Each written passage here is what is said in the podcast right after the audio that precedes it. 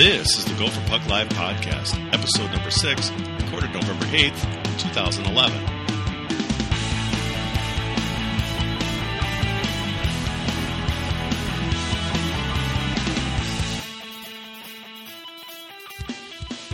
Welcome to the weekly Gopher Puck Live podcast. We're on number six here. I am your host, Jupiter, and of course, joining me as always, Hammy and Cardinal. Guys, what is going on?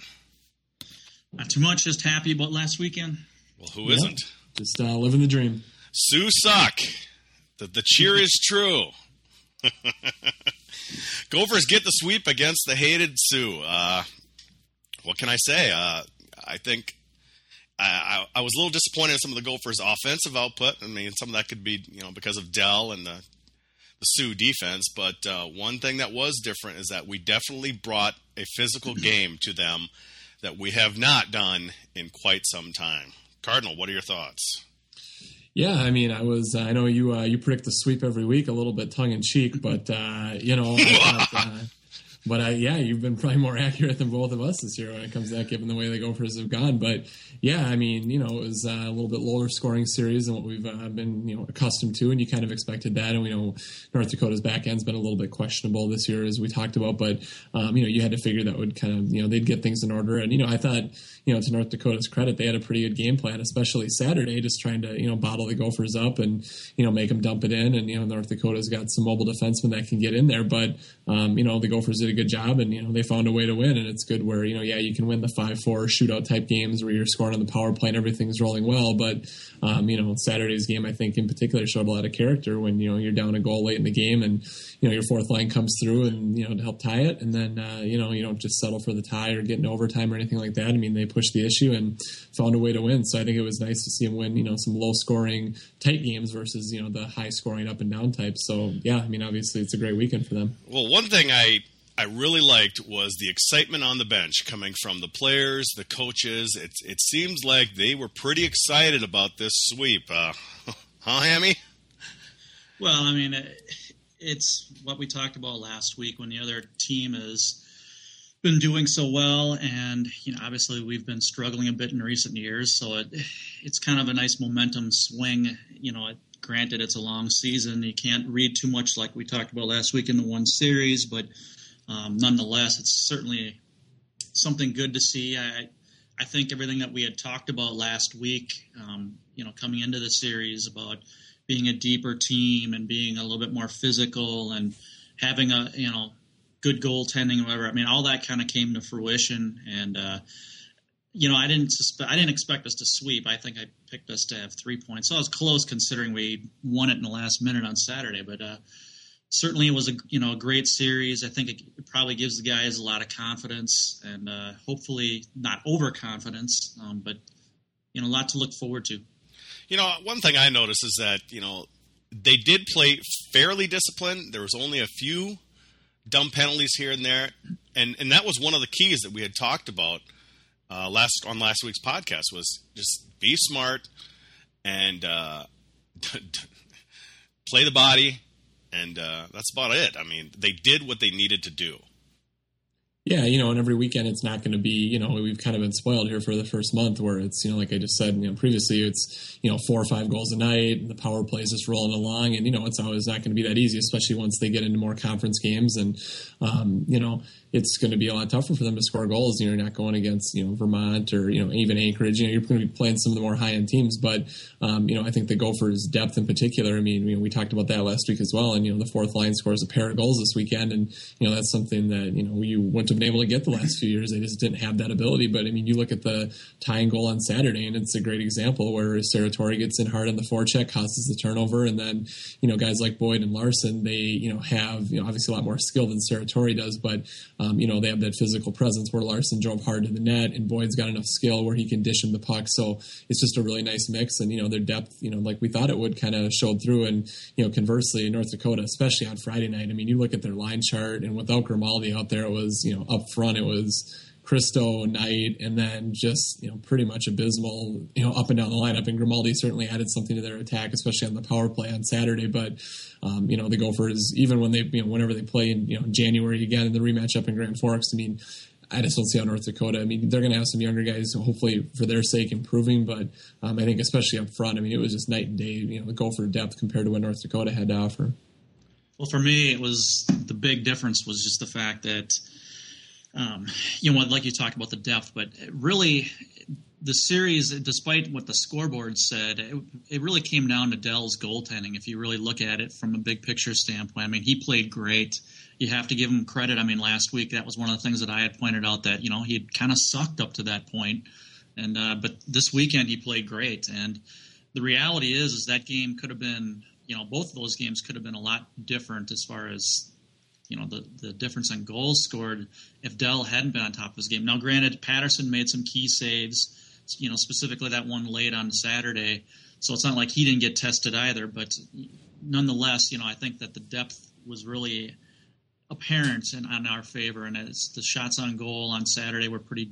I mean, we doubled what they did. Not that that really means necessarily anything, but it just Dell played great. You have to give that guy credit. Uh, I, you know, I was impressed with some of North Dakota's guys. Uh, you already mentioned Grimaldi. He looked, you know, pretty slick out there, and certainly uh, Ben Blood. Even you know he played real physical and was playing a lot of time on the ice, and um, you know they have some good players there. But from a depth standpoint, uh, yeah, it's I have a hard time seeing some of the, you know, I've seen some comments online from some people, and I, they're going to struggle to score goals this year. I don't think that that's really a question. So you're going to see a lot of tight games, and Dell's going to have to be on top of his game in order for them to kind of rebound and get back in the hunt.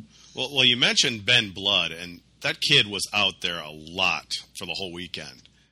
Um, the kid is good, but you look at Saturday's game; he also took three penalties. Um, that probably affected him quite a bit. I mean, I don't. I think the Gophers had what one power play goal all weekend, but still, if you're killing penalties and your best, you know, player, one of your best players not on the ice, it's not as easy to score either.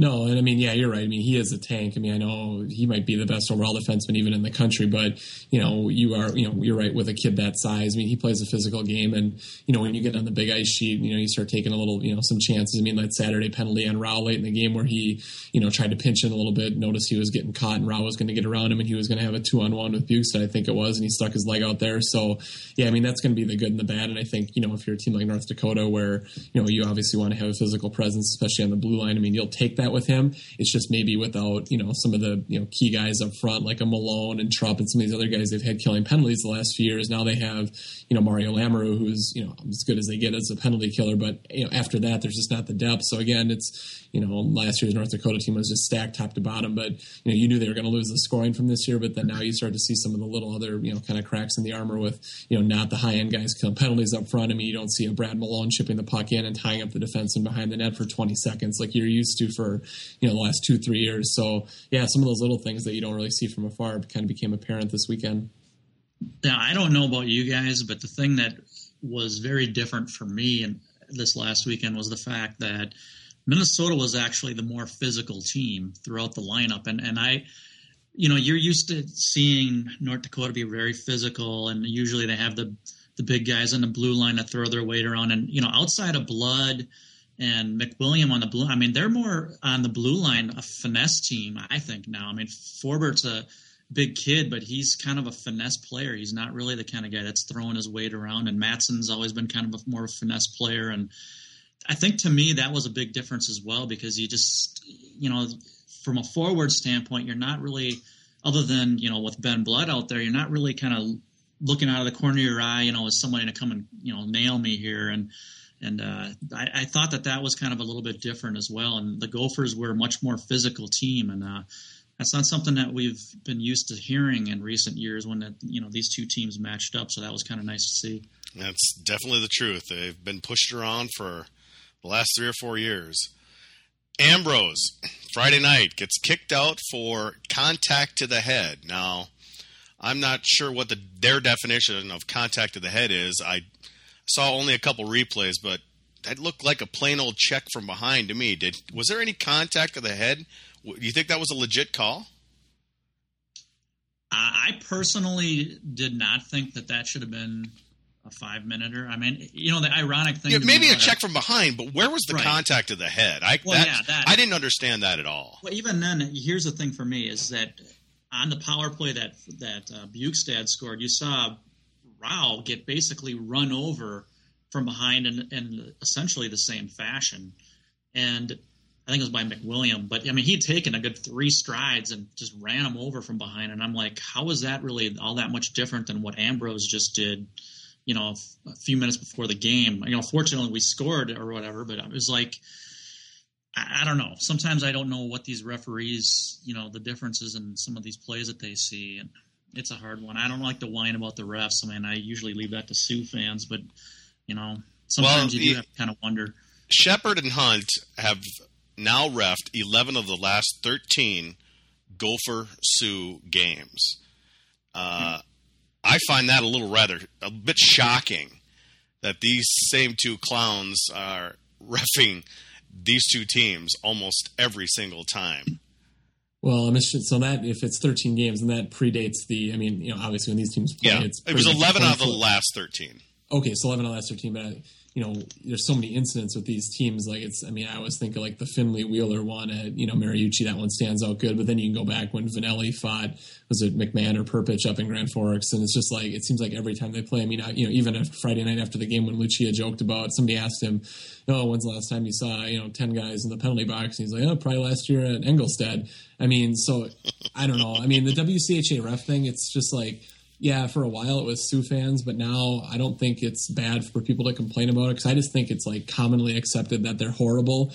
And for me, that call, you know, the one on Ambroz, I don't have a ton of problem with it. I mean, yeah, the contact to the head, whatever, five minutes is five minutes, but it's just the consistency of it. I mean, it was later in that game, it might even been that period where Warning's going to chip the puck out and Panzarella yeah. pinches down and like he made a little bit of contact to the head, but if they're trying to like worry about intent and things like that, I mean, if Panzarella, who's twice Warning size practically, I mean, if he connects there, I mean, Warning could have been a lot more hurt than you know Ambroz could have done damage to the guy he hit. So it's just the consistency thing for me. I don't care which way they want to call it, but if you're gonna, you know what I mean, just be consistent. Whether it's game to, I don't expect you, you know from series to series, but you know within the same night. I mean, you'd think that they'd be, especially when it's such a big rivalry series. It's five minute penalties, and you know it's not like it was just a random trip or something. I mean, both those could have been pretty bad. So I guess the consistency thing is the thing that gets me.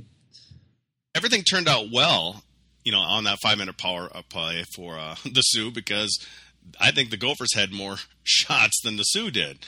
And Rau was all over him early in the penalty kill, and it seemed to really energize the team. So it turned out well in the end, but probably not so good for Ambroz. No, he's uh, been a little bit. He's. I mean, he's having some struggles. He's had some penalty issues, that's for sure. Yeah, and he's one of you know we it's kind of been you know the one guy everyone kind of points to you know like a guy like Talixon where you know he's not as similar to Ambroz and then Ambroz obviously plays a little bit of a tougher game but just you know bigger kids having a tougher time adjusting especially when you go play on the Olympic sheet. And um, you know he's made his way to the box by more than Lucia would want especially out of a third line guy who has you know what two or three points on the year. But um, you know I guess you know you look back at some past Gopher teams and you complain about guys not being physical. So I mean you can't have it both ways. I mean you're gonna you know if you want kids to be more physical there's going to be some times where they take some dumb penalties or some unadvised things. But hopefully, you know, that balances out with the fact that you're adding more grit to the team, and there'll be a lot of hits and incidents where they don't get called for stuff that you know guys who you know they wouldn't otherwise take those penalties. Well, hey, DeMarchi spent four years getting everybody up in arms at one time or another about penalties. So, he, yeah, like you said, you, you kind of need a little bit of an edge with some guys.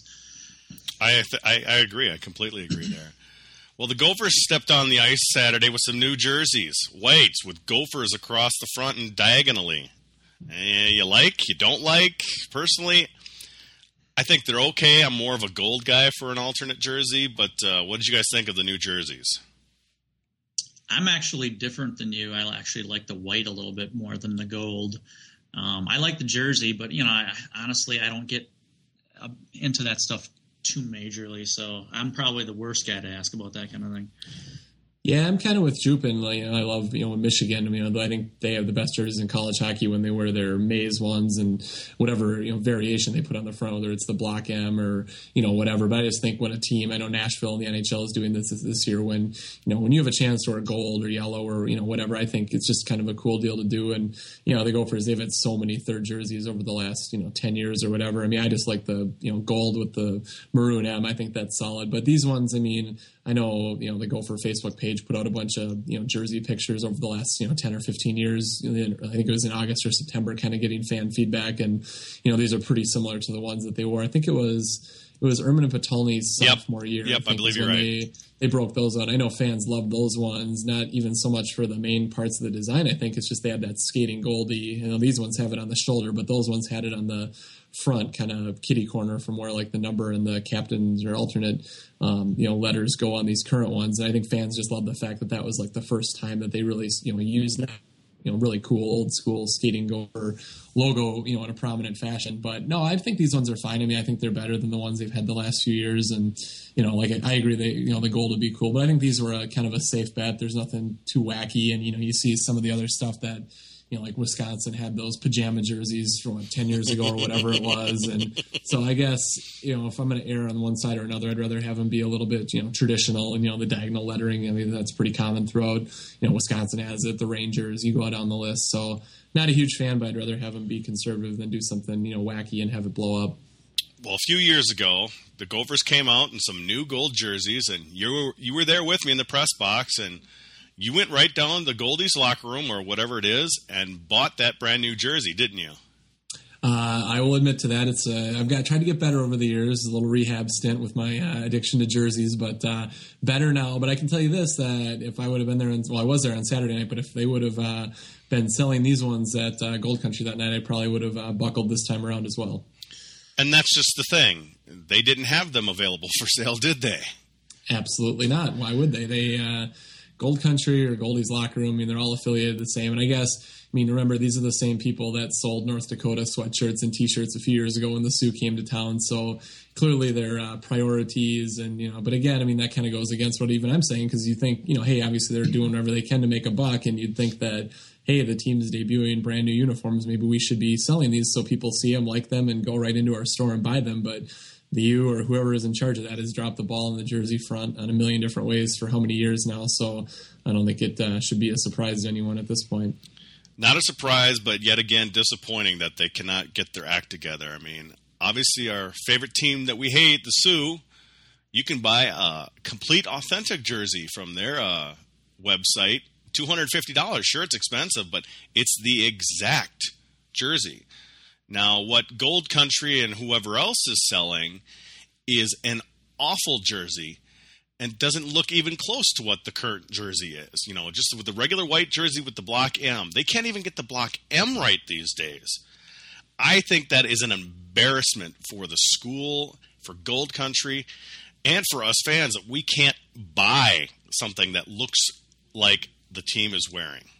Well, and even to the further the North Dakota point, I mean, like they have jerseys, like you know the NHL version of the you know New Jersey Devils, Zach Parise jersey up there, and I think I believe at least at one point they even had you know like obviously when kids are in college you can't sell jerseys with their name on them, um, you know the name and number, but once they leave you can do that. So I know you know there was a point up there where they were selling you know Bochenski jerseys and Parise jerseys, so you know these guys had already left the school, but they were only a year or two gone, and obviously they were really you know revered players up there, so they you know jumped on that and got jerseys made up with their names and numbers on it, and were selling those. So you know you kind of look at at one end of the spectrum up there, and you know, it's you hate to say it, but down here it's the complete other end in terms of you know fan access and availability, and you know just overall ability to buy you know cool stuff.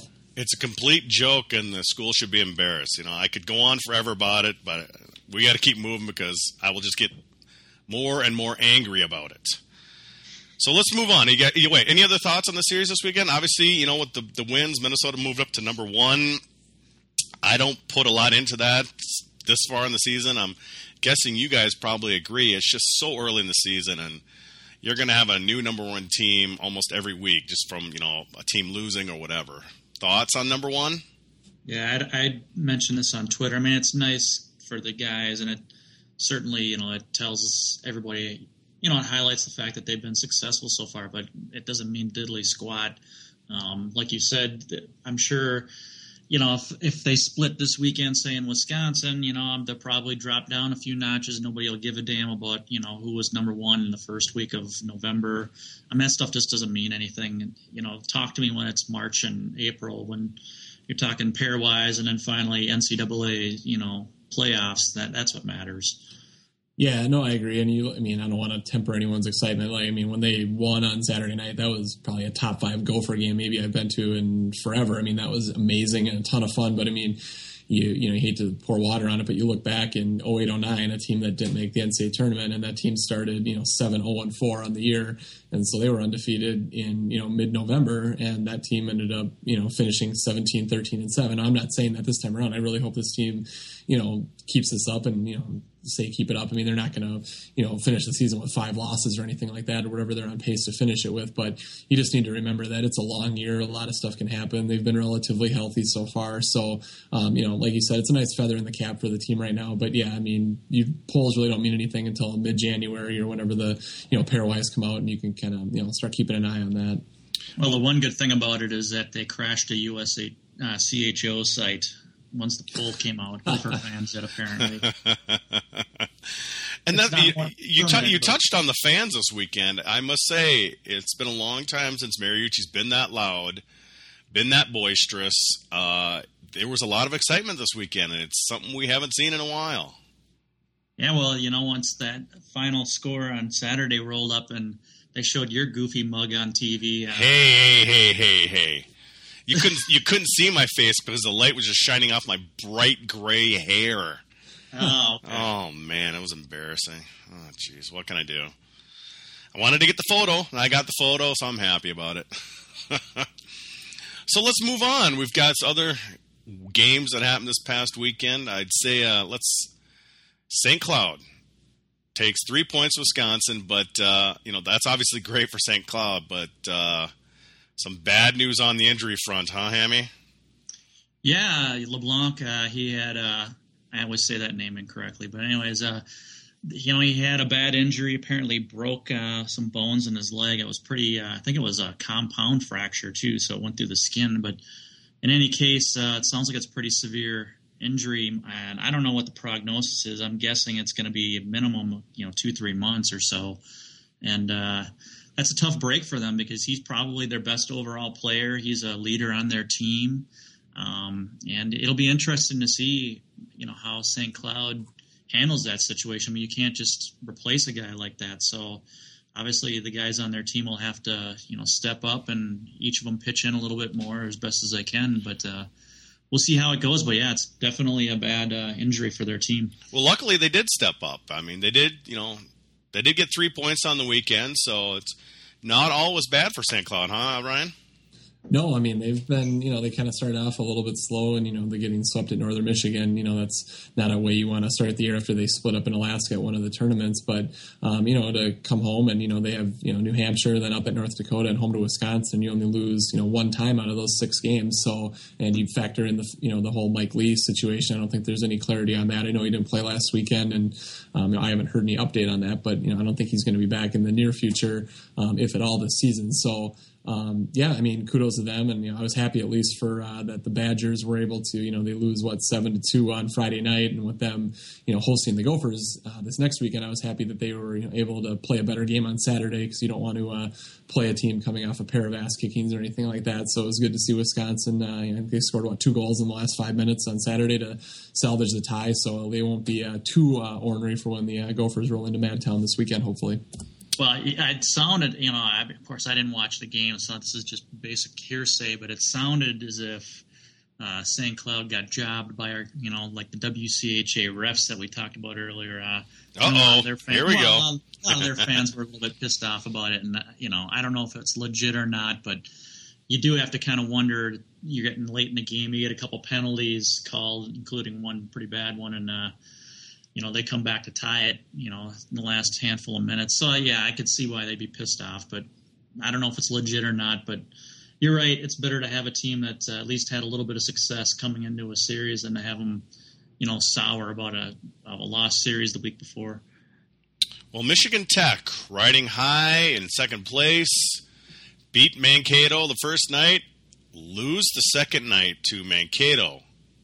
What happened there? You got me. I mean, it looks like it was pretty much a shootout. You know, as far as shots on goal, it was pretty wide open. I mean, forty-five shots on for each team. I mean, geez, I mean that's pretty up and down from the way it sounds. And uh, I don't know if it was an off goaltending night, you know, or what happened there.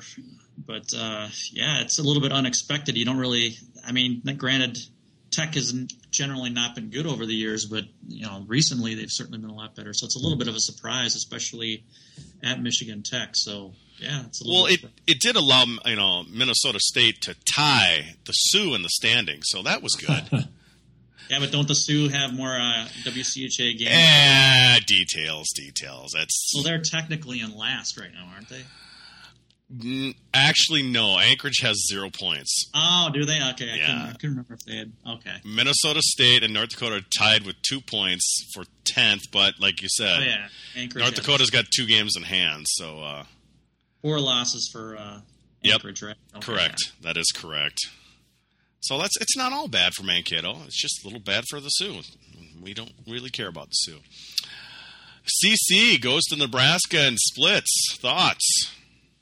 Well, it looks like I know Hammy kind of touched on this at the start of the year, and it's really coming to fruition with the you know Omaha goaltending situation being a complete disaster. I think what the you know Faulkner started on Friday night, and he was awesome last year. I mean, you know the Gopher fans, you know, not super familiar with Omaha, and those guys coming here at the start of last year. He's this you know six four, six five guy in those black jerseys, and just you know own the Gophers that week. And you're like, who the hell is this guy? And you know he was really good all season long, but the uh, the wheels have come off down there this year. I mean, he gets pulled on Friday night, and you know Eddie Belfour's kid comes in. Not even Massa, the kid that played in Fargo last year. I know he played on Saturday, so I don't know if he wasn't dressed or if they just he was hurt. But um, it's not good when you played. I think they've dressed four goalies and played three up to this point, and I don't think there's been a lot of injuries involved. So, um, you know, Omaha, they've kind of, you know, they've been okay this year, despite the fact that you know the goaltending's been a, you know, a complete nightmare. I mean, they're five and five, which isn't ideal, and but at the same time, with how bad their goaltending's been, you got to figure if they can, you know, right that. It probably can't get a lot worse than what it's been. So, you know, and you know, for CC, I mean, yeah, you go into Omaha, and they're not clicking on all cylinders right now, but you know, anytime you go on the road in the WCHA, unless you're playing, you know, TAC most years or Mankato, I mean, if you go into any legit schools and get a split, you have to be pretty happy with that. Well, and yeah, I mean, like you talked about with the goaltending, I mean, they're below as a team 85% for a save percentage, which is god awful. Yeah, yikes. You know, they're giving up almost three and a half goals a game. I mean, I just think that that's going to be something that they're going to have to. I mean, it kind of reminds you of the good old days of Blais at North Dakota. You're, we always used to joke about him sending goalies down the Red River. you know, I mean, that's you kind of wonder about. Yeah, yeah you know, it's kind of the same thing where he's got to juggle guys because there's nobody who's standing out, and these guys have definitely not played well. Who was uh, speaking of that? Not to throw the conversation completely off track. What was it? Was it? It was the OT year where the Gophers played North Dakota the second half of the year, and didn't they bring in a kid just for that series? Who the? Remember that kid? He had like a white and a red mask, and he came in just for like he joined them that weekend or whatever. Zimbeta, that's who it was. Wow! I remember Yikes. he just stood on his head. That he played the Saturday game, and the Gophers just all over him, and couldn't score, and then finally I think the Gophers they won what four to three. I'm just looking it up here. Weibel scored a late goal, but yeah, that's uh, that's probably my favorite Blazer uh, goal. There's so many good Blais goalie stories, but that one where the kid just comes in and you know the middle of February that's his first game and he's just unbelievable. And North Dakota wasn't all that great that year, and you know the Gophers would would play him again in the playoffs. But uh, yeah, I'll never. That's a Gopher Sioux memory of Mariucci that doesn't involve gooning it up or anything. That uh, I'll just forget or never forget that one. Now we have Duluth, who, uh, after losing two to the Gophers, are 3 0 1 since in the WCHA. They went into Denver last week and took three points out of them. Yeah, that was a you know pretty impressive series for them. Uh, you know, Denver, I think for most of us was going to be at a minimum and you know top two or three team, and they definitely haven't played that way so far this year. Um, some of it might be a little injury related, and someone might be guys not you know living up to expectations so far. But uh, yeah, Duluth has rebounded very nicely. Um, you have to give them credit. You know they had a you know we swept them in their rink, and certainly you know a team could get down about getting swept in their own arena by a, you know their main rival, and uh, they have kind of pulled up the bootstraps, so to speak, and they've done well since then. And they've got a couple very, uh, if I believe, you know, a couple winnable series coming up here. So, you know, they could, you know, extend that uh, undefeated streak, you know, at least three, four more games. Yeah, to kind of go on that, I mean, they have Anchorage and, you know, Minnesota State at home, and then they go eight straight on the road, although it's, you know broken up by the holiday break there. So there's four games on the road before that and four after. So yeah, I mean if you're Duluth, I mean you want to make hay these next few weeks. But um, you know, and the thing we had talked about last week too with the Duluth Denver series is we thought there'd be maybe some goals on both sides just because you know Denver's goaltending situation. I know Murray played on Friday night, and then the what is the Finnish kid? I don't want to even try to say his name, but he played on Saturday. But um, you know, to see Duluth go into Denver and only allow a goal and a half a game, and you know, Denver's offense just hasn't you know it hasn't clicked yet this year, and it's which is weird because I mean that's the thing you know probably the main thing everyone hung their hat on with Denver was you know they just have a ton of talent with you know the Shore brothers and Zucker, and they had a solid recruiting class. You know, Beau Bennett, he kind of disappointed last year. Most people thought he'd have a rebound year this year, and they just haven't got it on track. So yeah, definitely you know impressive for the Bulldogs, and like Hammy said, they have a good shot to you know rack up a lot of points here over the uh, course of the next few weeks with some pretty favorable home series coming up. Maybe it's a Denver curse. bring back Sinaway Walanaimo. Yeah, right. Maybe it's a curse because Denver and North Dakota were the uh, impetus behind the uh, National College Hockey Conference, and now both of them are sucking right now. Controversy. Just kidding. No, you're not. Um, not completely. But well, that was last last week. This week we've got a, quite a few matchups in the WCHA. Let's start off with the strange one. Uh, CC and DU play one game this weekend, and then they played the other game on December second. That's kind of a little strange. So, it's, does CC or Denver win this game? We can't really say sweep or whatever, but uh, thoughts on that? Kind of a strange thing. yeah, I don't. You know, it's kind of a. They're kind of like you know the UND Gophers. I mean, in, in terms of Colorado, they, they have this big rivalry out there, and you can't always just look at what's been happening recently or who's got the better team that year and just automatically assume, well, that's who's going to win it. You know, they kind of have a similar thing like we do with North Dakota, where throw the records out and it could be a real barn burner kind of a game. So I would probably lean towards actually maybe picking Colorado College simply because uh, they have been playing better, but it's really hard to say with, with a series like that, or at least a game like that. Yeah, you know, I'm kind of, I you know, like Hammy just said about the rivalry and everything else. I, I, guess I would maybe lean Denver a little bit just from the you know law of averages and the fact that they haven't won a game and you know they're winless the last two weekends. They do have a lot of talent. You know, it's a game that they're not going to have a problem getting up for. You wouldn't think with their, you know, obviously their main rival and um, you know, it is one of those series where there's a lot of weird games with these guys and comebacks and some. I don't think what last year there was like a nine-two game and there's some blowouts, so it is kind of a weird one. But I don't know. This, you know, give Gwozdecky the benefit of the doubt and that you know he's got the horses there to do some things, and you know maybe this will be the uh, the weekend they kind of get it on track. I mean, Denver's in the midst of a what's a seven or eight game homestand right now, so this is one where you know if you don't want to flush all those home games. I mean, you want to get it fixed as soon as possible because you know obviously with that many home games right now, there's going to be road games you know coming up eventually, so it'd be easier to uh, you know write some things hopefully at home for their sake. We have Anchorage heading to Duluth. Uh, I'm just going to go straight out and say it. I think Duluth's going to roll in this series. I think they're playing well right now. Yeah, I mean, I can't argue with that. And you know, the other thing is they've they have two shutouts in their last three games, so mm-hmm. they're getting you know some quality playing goal and I would you know defensively obviously. So you know, you don't know what you're going to get on it from Anchorage. They've lost their the only two games that they've played outside of Alaska this year. They lost at uh, UNO, I believe it was, and so um, you'd have to suspect the way things have been going, you know, for UMD and Anchorage being off a week and having a little bit of a sour taste in their mouth. I still think that the Bulldogs will roll. Yeah, I mean, I think this could be kind of similar to the Bemidji series from a few weeks ago with, for Duluth, where you know they're going to put up a lot of goals one night, and then the next night, just you know, it's the NHL size sheet, so maybe that suits Anchorage a little bit more. They've got some bigger players, and they'll you know kind of lock it down. But you know, I, yeah, I fully expect Duluth to sweep. I mean, you look at um, you know Anchorage, they've scored three goals in four WCHA games, so it's kind of the same story for them. I mean, they're always going to be okay defensively just because of how they play and having some older kids and you know playing that physical style. But um, again, you know, you're going to need to score goals to beat Duluth we saw the Gophers go up there. You know, they had to score five each night, and that was barely good enough. And um, you know, it's just Duluth right now with Oleksuk and Connolly and Brown. I mean, they're big horses that everyone thought you know would, that would carry them. Have done just that. I mean, they were awesome last weekend too. So yeah, it's just tough to envision a team that can't score going into Duluth and uh, coming away with hardly you know with any points. St. Cloud heads down to Mankato to play Minnesota State. Uh, I think St. Cloud's going to look pretty good in this series. Uh, they'll definitely pick up their play with the loss of LeBlanc, but which team from Mankato is going to show up? Well, you know the funny thing is, is that it seems that Mankato is sort of a thorn in St. Cloud's side. You know, every team sort of has that one or two teams that they could be crappy as hell that year, and they still, you know, put up a tough fight. You They've know, been rivals for a long time. Well, right. I mean, yeah, I mean, what, longer than Division One. Oh, right, North Northern Sun Conference or whatever uh, that they're both in for other sports. So I mean, it's kind of a rivalry in different, you know, in, in that sense.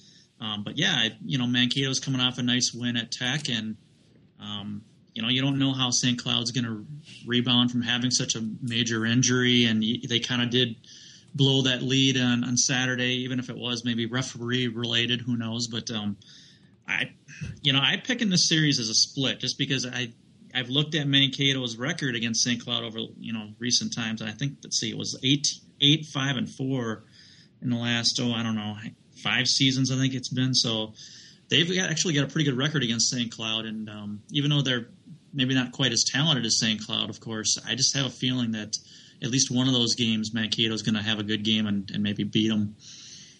Yeah, no, I agree. I mean, this is you know obviously it's not the you know the Denver Colorado College rivalry, but it's you know I don't. I mean, maybe they're in St. Cloud wouldn't consider Mankato their main rival, but I kind of do. I mean, they're just you know a lot of parallels, like Jupe said, going back to their you know before both teams went D1, and um, also with the fact that these teams have had awesome series. I know St. Cloud and Duluth have had some really memorable playoff series too, but um, yeah, it's just kind of the same bit where kind of weird things happen when these teams play, and um, so yeah, I wouldn't be surprised. I mean, again, you know, part of the reason Mankato's been so bad has been all the injuries and you know, I'm not super learned on all of them, but you have to imagine that they're getting a little bit healthier. I know they got a few guys back, I think, for um, their series last weekend in Houghton. So, yeah, I think they'll give St. Cloud a game. And, you know, St. Cloud with LeBlanc, I mean, he's a, you know, senior, I believe, and, you know, center, first line center. I mean, it's not easy to, you know, lose that kind of horse out of your lineup and have to replace him. So, um, yeah, I wouldn't be surprised if that, uh, that one ends up being a split. And finally, we have UNO heading to Bemidji State. UNO was 0 and 6 against the Beavers last year knocked them out of the WCHA playoffs. Almost cost them a tournament bid, but uh, not quite. But Bemidji has had UNO's number. Yeah, I mean, it, like I just talked about with St. Cloud, you know, Bemidji, that's one of those teams that maybe just has Nebraska Omaha just knows how to play them, you know, and you don't, it's just kind of a weird thing where you have those kinds of matchups and you're not really sure why a certain team has that kind of success. You would expect UNO to kind of roll, especially last year they had a very good team, and uh, as we saw, you know, they beat us at Mariucci a couple times, and um, I do think that because of the goaltending situation at UNO, it's it's really kind of an up in the air kind of situation. I, when I've watched UNO this year, it, it seems like they'll have streaks of really good play, especially offensively, but then uh, they'll go the exact opposite direction, maybe even in the same game. Um, so I, I'm kind of going to pick this series as a split. Yeah, I would agree with that. And you look at Bemidji last weekend. I mean, they go to Lake Superior, and you know most of the time that's kind of a whatever series. But I mean, Lake Superior, I think they're seven and two on the year. So I mean, they're you know especially playing them at home, and you know it's not the easiest trip to you know head way the hell up there. And you know I think Bemidji's goaltending is you know just far and away better than what you know Omaha's throwing out there right now. That even though you know Omaha's probably better on the blue line and up front, um, you know goaltending can be the equalizer. And you know it's a tough thing to tell how you know both teams are going to react based on what happened last year. I mean, I don't think Bemidji's going to be overconfident going against anybody, just given the you know the level their program's at right now. And and the flip side, I mean, you'd assume Blais would have them pretty motivated, but at the same time, I mean, Blais had a lot of chances to motivate them last year, and that was probably a better version of the Mavericks, and they couldn't get it done. So it's kind of a weird thing to get a handle on. But yeah, I would uh, I would assume probably a split up there as well. So that does it for the rest of the WCHA. And of course, our Gophers head to Madison to play the Badgers. Uh, a few notes on that. Uh, Minnesota leads the series 158, 84, and 20. I, I had no idea it was still that lopsided. Um, don't forget that uh, Saturday's game will be on the Big Ten Network, and we know how great a job they did this past weekend. So let's hear your thoughts. Bucky Badger. Well, well, where do you want to start, man? I mean, the reality for me is there's, you know, Wisconsin's a young team. They're just like the Gophers. They have a lot of underclassmen on the club. Um, I think that there's a few, you know, when I've looked at both clubs, there's a few real major differences. Um, the first one I look at is you know the scoring depth. I mean, Wisconsin has a good first line, but they don't have the scoring depth that the Gophers have had, you know, this year. Um, you know, when you look at the Gophers' top two lines, they're kind of, in some respects, a little bit interchangeable. I mean, the Bjugstad line is certainly the top line, but you know, the Haula line has certainly been very successful in its own right. So I think that from a depth standpoint up front, uh, we have an advantage. Um, the, I think the real key is going to be special teams. Um, uh, Wisconsin has almost dead last in college hockey for penalty kill. It's Ooh. like 69%. I mean, that's brutal. Now, Minnesota took a hit last weekend with North Dakota, but that could be a good sign for Minnesota. Well, yeah, I mean, so they're very, I mean, they've been very poor at the penalty kill this year, and um, so that's going to be to me a major key is how our power play. You know, if we can take advantage of that, um, I'm sure that Wisconsin's going to emphasize that in practice quite a bit this week. So I'm sure that they'll be ready for whatever we can throw at them in that sense. And of course, finally, you know, the biggest difference is what you have in goal. I mean, the Gophers have a senior goalie, very experienced, who's been, you know, on top of his game, very successful. Wisconsin's relying on two freshmen, and uh, you know, I don't know if they're going to finally um, narrow it down to, uh, you know, one goalie. You know, Rumpel, you know, I've he's been the more successful of the two goalies there, so. I guess we'll see if maybe he gets both starts this weekend. But uh, even he, you know, with his numbers, hasn't been. I mean, he on ninety one percent or so say a percentage or whatever. But so I mean, to me, we have some advantages, and uh, I'm calling. You know, I looked at the records. Gophers have you know won quite a bit in Madison just in the last ten years, and you know even the last few years when we've been kind of down, we we have a three two and three record of the last four years in Madison. So we have a lot of success there uh, for road games, and so I'm going to pick a as a split. It won't shock me if the Gophers come out of Madison with more points, but uh, I'll go with the split. Yeah, and you know, like Hammy just said, I mean, I agree with a lot of you know pretty much everything he said there. And you know, I think the biggest thing, I think it's going to be a lot like how North Dakota tried to play us last weekend, where you know the Eaves isn't you know an idiot. He knows that you know the Gophers have more you know talent, especially up front at this point, and you know it's not going to be beneficial for the Badgers to try to get into a track race with the Gophers and try to you know win a five four six five type of game. I mean, that's not a recipe for success this weekend for Wisconsin. So um, you know, you hate to kind of beat a dead horse with them in terms of talking about the trap and playing defensive, but I would assume that's what they're going going to do. I mean, you saw North Dakota do it really well on Saturday night, um, you know, and hold the Gophers down for most of the game. And I think you know most teams at this point, if you can hold the Gophers to you know two or three goals, just the way their offense has been going all year, you'll kind of take your chances. Um, but I just don't know if they have the same you know back end that North Dakota does. In fact, I know they don't because you know they're just not you know the same you know unit that North Dakota is on the backside. So you can try to execute it, and I think North Dakota was much better equipped to do so, and they did a great job of it um, right until the end on Saturday. But I just don't know if they're going to be able to play that kind of style where you know dumping it in and um, you know they don't have the defenseman to you know hold the Gophers off and to you know, get the puck out. I mean, obviously they have Justin Schultz and he's as good as anybody in the country, especially moving the puck. But you know, past that, it's just such a different Wisconsin team than we're used to seeing the last few years with you know all Americans up and down the you know blue line. So yeah, I, it's going to be a tough weekend for Wisconsin, I think. But you know, you know, we have had success out there, like Hammy said, but it's still a tough place to go and play. I mean, the Kohl Center is going to be difficult. Um, so yeah, I, I, would lean, you know, two points for the Gophers, maybe three. So probably a split. But um, again, like Hammy said, it wouldn't shock me if this team, you know, went in there and did pretty well. And you know, like I said last week too, you kind of look at the bigger picture and you know, looking at this next month with, you know, starting with North Dakota and then five of the next six on the road, if you can, you know, kind of break it into chunks and say, hey, if we can play, you know, maybe 500 hockey over that stretch, then you come home with, you know, Minnesota State, Michigan Tech before the Christmas break. And those are some pretty winnable games. So, you know, in a sense, the Gophers kind of, you know, got ahead a little bit last weekend and doing, you know, sweeping North Dakota. So they already have some money in the bank um, for the next month. So, yeah, I mean, I'd be awesome if they could do the same thing this weekend. But um, even if there's a little bit of a slip up, I still think they're in, you know, pretty good position, big picture wise. Come on, a split again? Well, we know what you're going to. Well, of course, I'm going to say the Gophers are going to sweep. I can't. I can't say something different. I got to keep the streak going. Well, you got to go with what works. I hope. Uh, Damn right, you guys have I, sucked on your picks lately. Hey, I hope I suck from now through the Frozen Four. Any other weird thoughts about the weekend? Any uh, miscellaneous things we're not thinking of? Well, I mean, I will say this: uh, Wisconsin has been a little bit better offensively than I expected them to be. I mean, not that they've been lights out necessarily, but uh, they've definitely scored a little bit more than I expected them to. So, um, you know, while they might not necessarily want to get into a you know an up and down game with us. I do think that they have some good players that can you know score some goals, and and so I you know I don't know that they're going to necessarily play trap hockey, but I certainly feel like. Uh, you know they'll be a little more conservative than we probably are, but they, I think they have some goal scorers enough to uh, you know keep up in some respects. Just I don't think that that would be their game plan, though. I think Ryan's right about that. All right. Well, if no one has any other thoughts, let's move on to the recruiting news. Hammy, we had a couple of commits last week. Uh, why don't you tell us about them?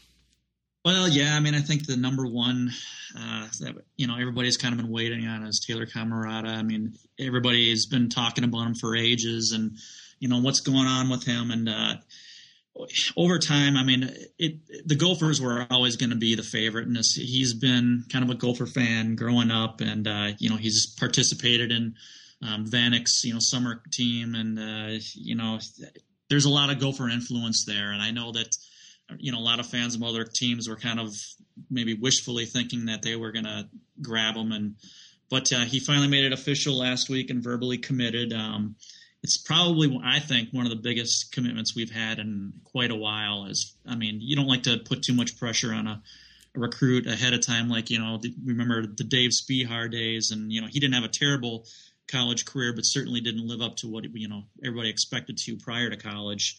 But this kid has, you know, he's a smaller kid, but has great offensive tools, a great head for the game.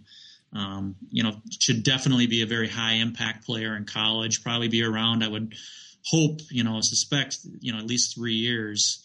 Um, so it, it's a very a big one for the Gophers, and he should be here in 2013.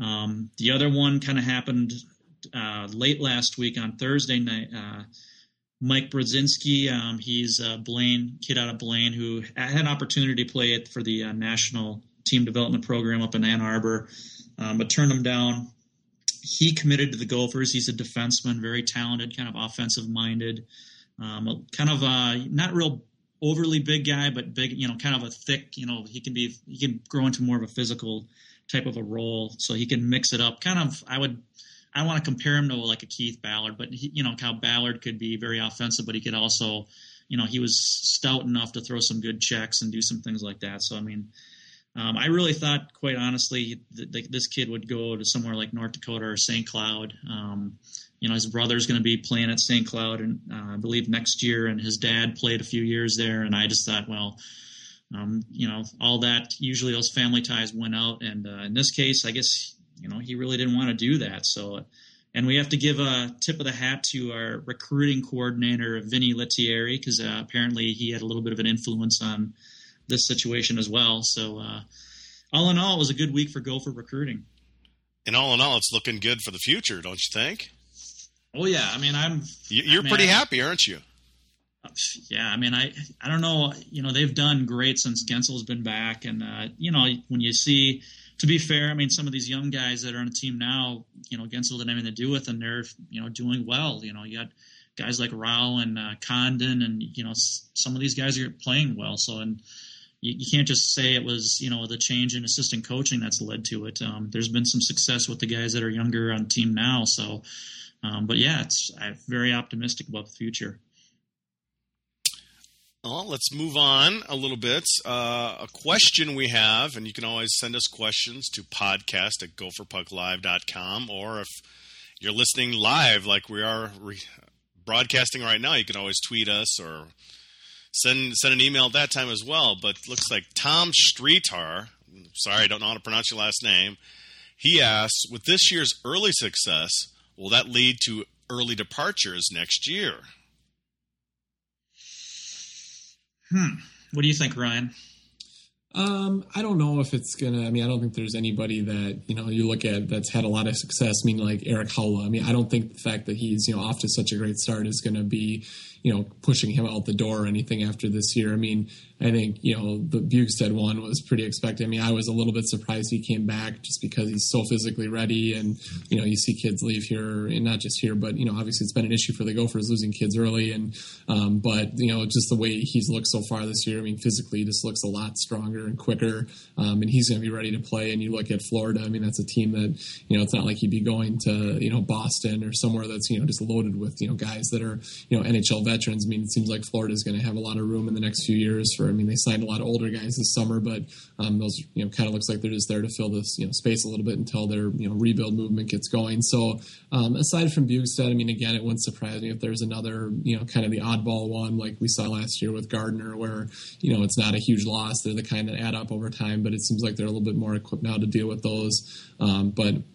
I mean, like a guy like Budish. I mean, again, he's not. At least so far this year, it's not like he's just wowing people. I mean, he's coming off, you know, a couple major knee surgeries in a few years. So, um, you know, and I think too with the team's success, I mean, that might push kids to stick around a little bit more where hey we've got something special going here. There's freshmen and sophomores. I mean that's not an outrageous concept. We've seen it in grand forks. I mean they had you know the best team in the country last year. They just didn't win the national title but from start to finish they were the best team. And a big reason for that is they had a lot of kids that stuck around and wanted to you know kind of see it through. So it wouldn't surprise me if the success actually you know kind of turns things and especially with a lot of the players that are you know with Rau and Haula I mean a lot of these guys are smaller players that aren't going to be you know more than likely big time NHL stars. So see what they can get out of college before they're uh, you know it just seems like they have less kids coming to campus that already have one foot out the door like a you know a Schroeder or a Poso it just seemed like those kids already had the NHL in their mind as soon as they got here and I just don't get that sense from a lot of the current players. And where is Jordan Schroeder yeah. Well, you know, I totally agree.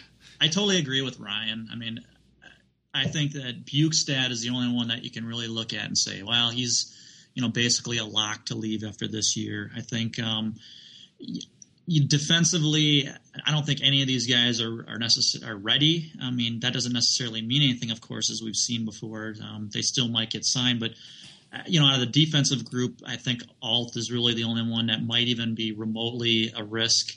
Um, and, and quite frankly, we've got, uh, you know, Brady Skjei and uh, Mike Reilly kind of waiting in the wings who are very, you know, good recruits. So I, I don't think anything's going to happen defensively for departures, but even if something does happen, I think we're very well equipped to handle it. Um, and I don't think that up front, other than Bjugstad, I mean, you could maybe make an argument for Budish. Um, but I don't think any of these other guys that are underclassmen or whatever are really going to be leaving. Haula, I think that the Wild, uh, I don't know. I, I, think that they'll probably be patient on that. So yeah, I think that we're not going to really see a lot of departures after this season.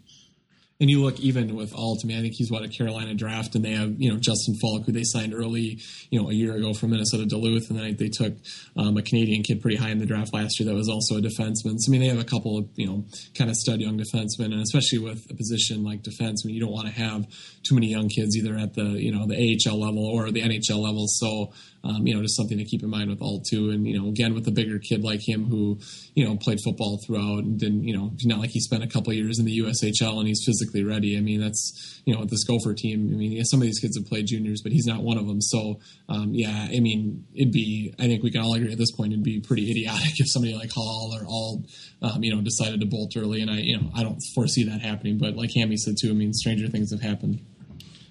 Well, we've got a live question from our buddy Chuck Schwartz over there in Badgerville.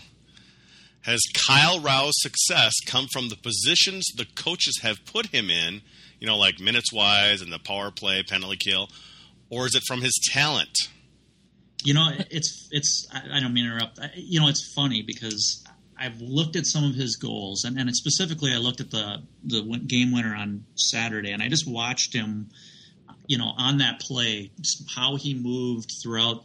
He, the kid is. It's kind of reminds me of like when you see a zone defense and you have, you know, really good wide receivers that just know where the dead spots in a zone are, and and that's how Rau is. He just learned. He just knows.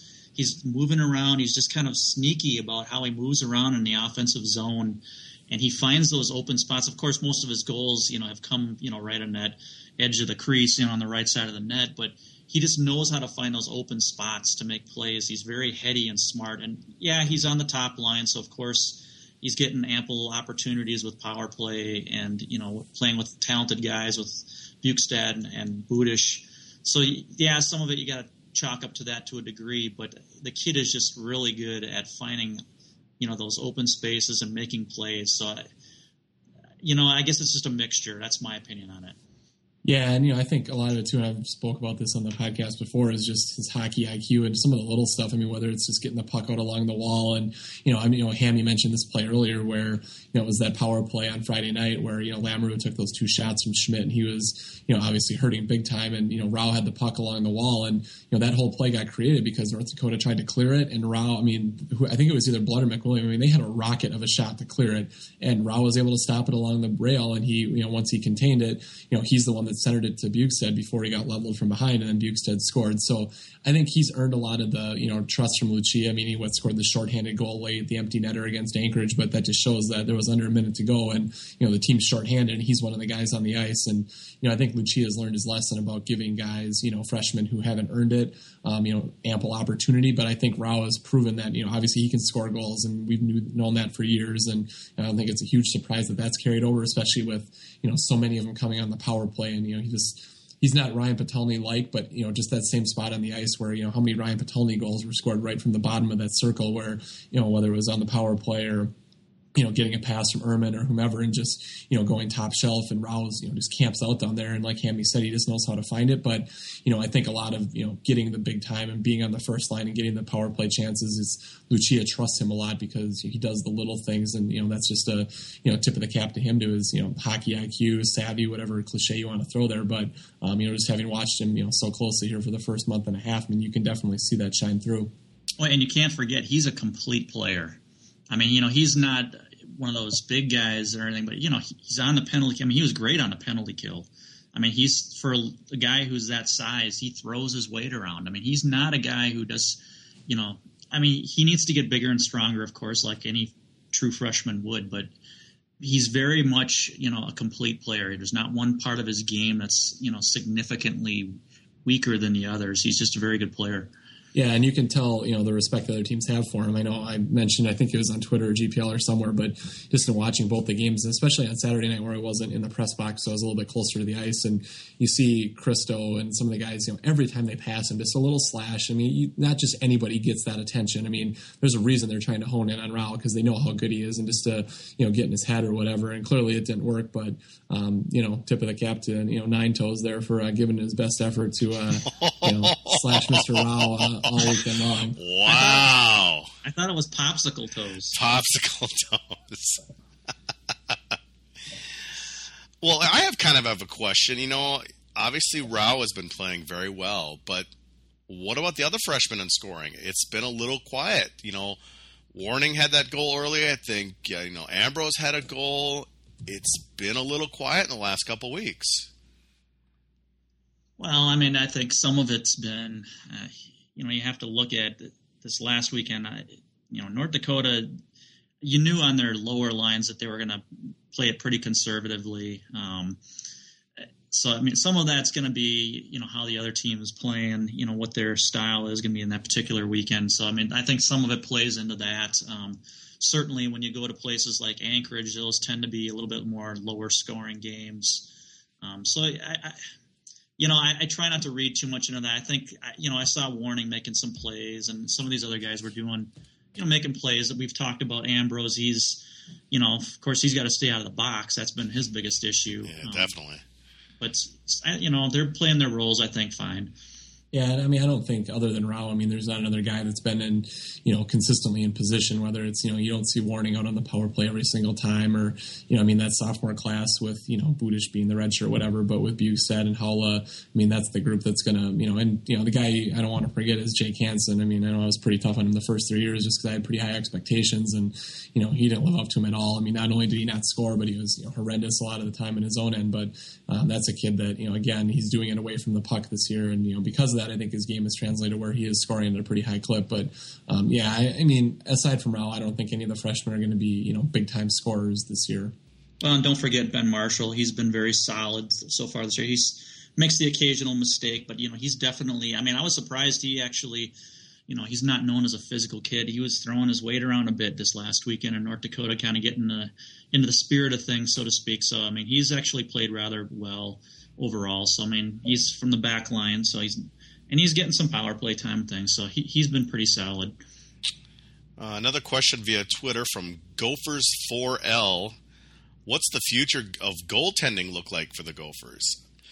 I don't really know if we've got too much insight on. I mean, obviously we've got uh, Wilcox. Wilcox coming, coming in, in but uh, it's it's kind of one of the unknowns with us. We're not really big goalie knowledge guys. Well, well yeah. Well, as I say, I think speaking of you know what we said earlier about defensemen, I mean, I think you know this year you see Patterson maybe you know bailing out the defensemen a little bit, but you know looking ahead to next year, if you want to talk about the future, um, you know, the goaltending. And again, who knows? I mean, the Wilcox, he's a kid. He's not playing a ton. I know he's splitting time in Green Bay with um, a Miami recruit. So, I mean, that's two pretty good schools with goaltending recruits there. Um, so it's not like he's playing every night. But, I mean, this is his second year there. But, you know, I think it is important to, you know, hang on to the defensive guys we have going into next year just because it could be a little bit of a reversal where, you know, the decor is going to have to be a little bit better and, you know, maybe help out, um, you know, either Wilcox or the, you know, Shabrowski kid that's, you know, backing up Patterson this year. Yeah, I mean, I think that they're. I mean, it, we're going to face to a you know a slight degree kind of what Wisconsin's going through this year. You know, you're going to have some guys who are pretty inexperienced in net next year, and uh, you know, I think I have a lot of faith in Wilcox. I think he's played rather well. You know, in Green Bay, like you said, he's not the full time guy. They're splitting between two you know good goalies. But uh, you know, I, I, think that they'll be you know pretty solid in net next year, and certainly not going to be Kent Patterson solid, but uh, they'll, they'll, they'll still be pretty good, I think. Will Shibrowski play this year? Or will they go Patterson the whole time? I, I would think they've got to get him in sometime. I'm sure they'll throw him in like you know around the classic and some maybe some games. I don't know. I guess it'll depend on kind of how we're, what the season's looking like as we progress. I mean, there might be, you know, if we're doing real well still, maybe they say, hey, you know, let's throw the other guy in a little bit and give uh, Patterson a little rest heading into the uh, you know WCHA playoffs or whatever. I guess we'll just have to see how it goes. Yeah, I mean, I could see. I mean, maybe one of the Michigan State games. I mean, know those are important. And Michigan State's not a powerhouse like they are some years, but again, it's non-conference, and I mean, maybe one of the home games against Mankato or Michigan Tech. But again, I think you know the big picture with that is you know Lucia. I mean, you know he's got the contract extension, but still, if they don't make the NCAA tournament this year. I have a hard time imagining he's behind the bench come next fall. And you know the way it's gone, it seems preposterous to say that. But again, they've started well in recent years. You know, it was an 08, 09 I referenced earlier, and then the you know bottom fell out. So I just think he's going to ride him, and you know maybe one of the non-conference games around Christmas. But even that, again, we've talked about that where you lose one of these non-conference games, and with the pairwise and way everything lines up at the end of the year, that can end up costing a team. So um, you know, like Hammy said, if they're you know if they get to the Holiday Classic and they have you know two or three losses on the year, you know they do really well the next six weeks you know, maybe then you, you know, maybe afford him the chance. But I know, you know, Lucia's talked about it in the past when he's ridden a goalie. I mean, you give the kid time off during the week and, you know, there are other ways to keep him fresh. I mean, it's two games a week and yeah, it's back to back, but, um, you know, and I think if you ask Patterson, he'd probably want to play every single night. And, you know, as long as there are no injuries or anything, I'd, I'd be surprised if he didn't play him, you know, every night the rest of the way. Well, I would kind of be surprised, but you, you never know what Lucia is going to do. Any other thoughts on this weekend, Bucky Badger? Well, I mean, I you never really know. I mean, it's kind of the same concept with uh, North Dakota. I mean, when you're getting into rivalry series, you just don't know for sure. Uh, my my hope is that as nice as it is to be number one, that the guys you know keep things pretty level headed and don't get uh, too ahead of themselves as far as you know just feeling like they can just walk into any rink and just uh, you know throw their sticks out there and they're just going to automatically win. So i'm sure that they're you know they're not thinking that way but still you just kind of hope that uh, they're pretty level-headed about everything. So we'll see we'll see how it goes but uh, i think this will be a good weekend for the gophers and it's always a nice test i mean to go on the road in a hostile environment um, so hopefully it'll be a positive yeah, and I just think you know, from a fan standpoint, it's just nice to you know look forward to weekends again and not kind of watch with one eye open and cringing and hoping for the worst. I mean, you know, it's just again, it's fun to watch again, and you saw that last weekend. And now, not every weekend is going to be sweeping North Dakota in dramatic fashion at home, but um, you know, you just have you know enjoy these series a lot with Wisconsin. And then you got St. Cloud State next weekend at home and home. So yeah, it's just uh, it's a lot of fun right now, and uh, hopefully the you know success on the ice continues. Are you heading to Madison, Ryan? I will not be. I'm. Uh, oh. I will be heading to the state of Wisconsin that uh, this weekend, but it will not be to Madison. It'll be a little bit further north and a little bit further east. So uh, yeah, I will be in the state, but uh, not in Madison. All right. Well, I think that about pretty much covers us for this week. Um, remember, you can uh, listen to us live while we record this podcast and uh, send us Twitter questions during the broadcast. We took a couple tonight, and you can always email us questions at podcast at gopherpucklive.com. You can follow Hammy's work at Twitter on at Hammy Hockey on Twitter, I should say, and he's always posting and on GPL as well. Ryan, I suspect uh, you'll be on with PA Thursday. Yep, that uh, that is the plan. I believe it'll be Thursday at uh, nine fifty five. Nine fifty five as usual, and of course you can follow Ryan on Twitter as well at Ryan Cardinal. Well, that just about does it for this week. Uh, we'll be back next week. We'll recap Wisconsin, talk about the home and home St. Cloud series, and move on from there. Thanks for joining us.